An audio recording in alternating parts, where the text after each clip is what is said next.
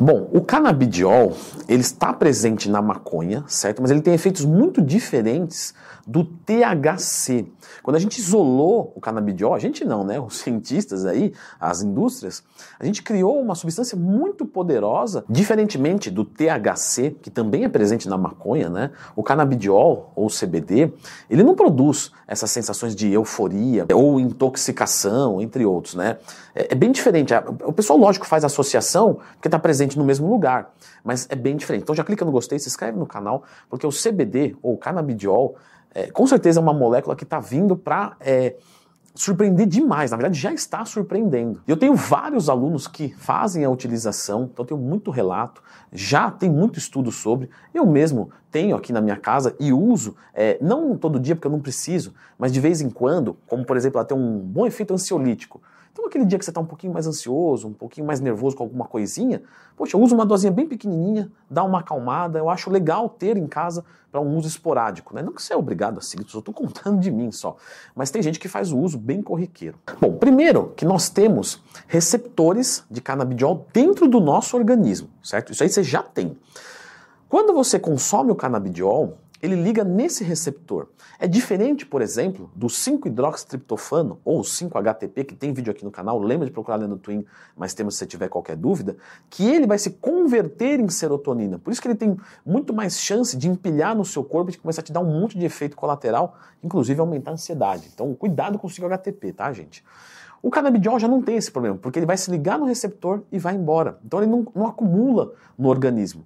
O maior efeito colateral que você pode ter é durante o uso. Então usei, deu um probleminha ali, se parar, não tem efeito cumulativo. O 5-HTP, você pode parar com ele, tomar rebote, né? É, não estou dizendo que é ruim, tá? É ótimo o 5-HTP, mas o cuidado com ele tem que ser mais é, é melindroso, o uso dele é mais difícil. E eu acho importante dizer o seguinte, tá? O CBD, ele é um produto legalizado. Você consegue comprar ele hoje na farmácia, obviamente com receita médica.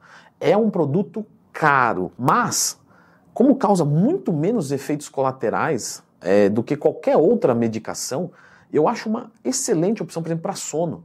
Né? Primeiro tenta o CBD e depois, se não der certo, alguma medicação. Ou associa os dois para usar menos de uma medicação, às vezes dá um monte de colateral.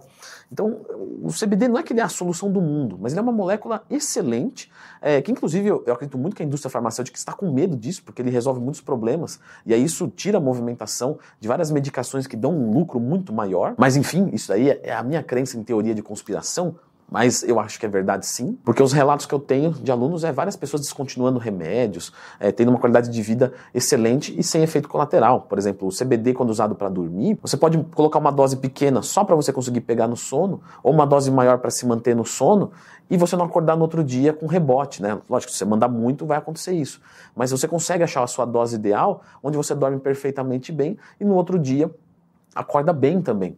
Então o CBD para quem dorme mal é uma excelente tentativa. Mas claro que existem outros usos, né? É, é, que assim, é muito complexo o CBD, é uma molécula que está sendo estudada ainda cada vez mais e cada vez mais promissora.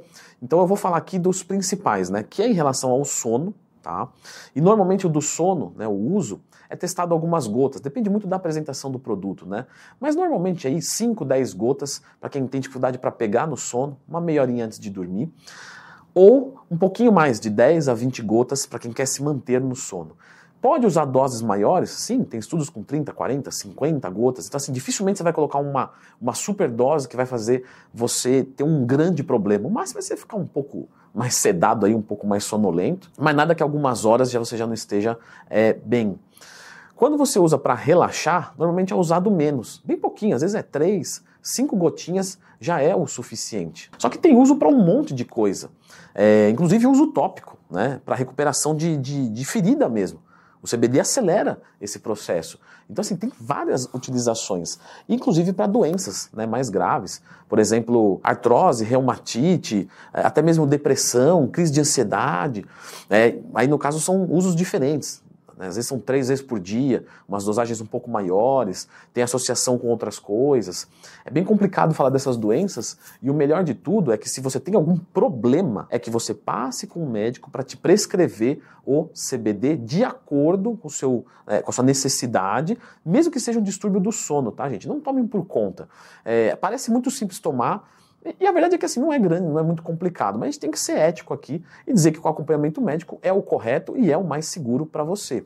Mas eu acho que aqui no, no, no, vídeo que a gente pode deixar de mais importante é o seguinte: é, você consegue isso de mercado underground. Eu não recomendo, porque não é algo barato. Quando cai muito o preço, pode ter a, a, uma subdosagem, alguma coisa assim, o que vai fazer você ter uma experiência ruim. Mas o principal, principal, principal é a molécula funciona e funciona muito bem para várias coisas. Basicamente, tudo que você lê em relação a ela, como eu falei aqui, mesmo no caso de doenças, é relevante.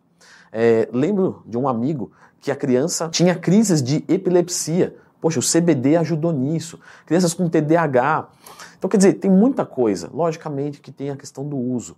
É, mas eu quero apresentar a molécula e dizer que funciona e que a ciência não tem dúvida disso e que a prática que eu tive também não resta dúvida disso. Agora, a melhor utilização é melhor que você faça com orientação médica e compre um produto de farmácia sim, tá? E que pare com um preconceito que não tem absolutamente nada a ver com maconha e THC. Você não vai alucinar, não existe essas coisas. Porque uma coisa é o efeito do THC, outra coisa é o efeito do CBD. Leandrão, a maconha, né? Eu, eu fumo. Tá, beleza. Eu, eu tenho então um vídeo aqui para você que fuma maconha e quer saber se isso atrapalha os resultados de hipertrofia. Eu sei porque o CBD é caro, aí algumas pessoas vão querer utilizar a maconha porque tem o CBD e o THC, às vezes gostam do THC, mas enfim, dê uma olhadinha nesse vídeo aqui.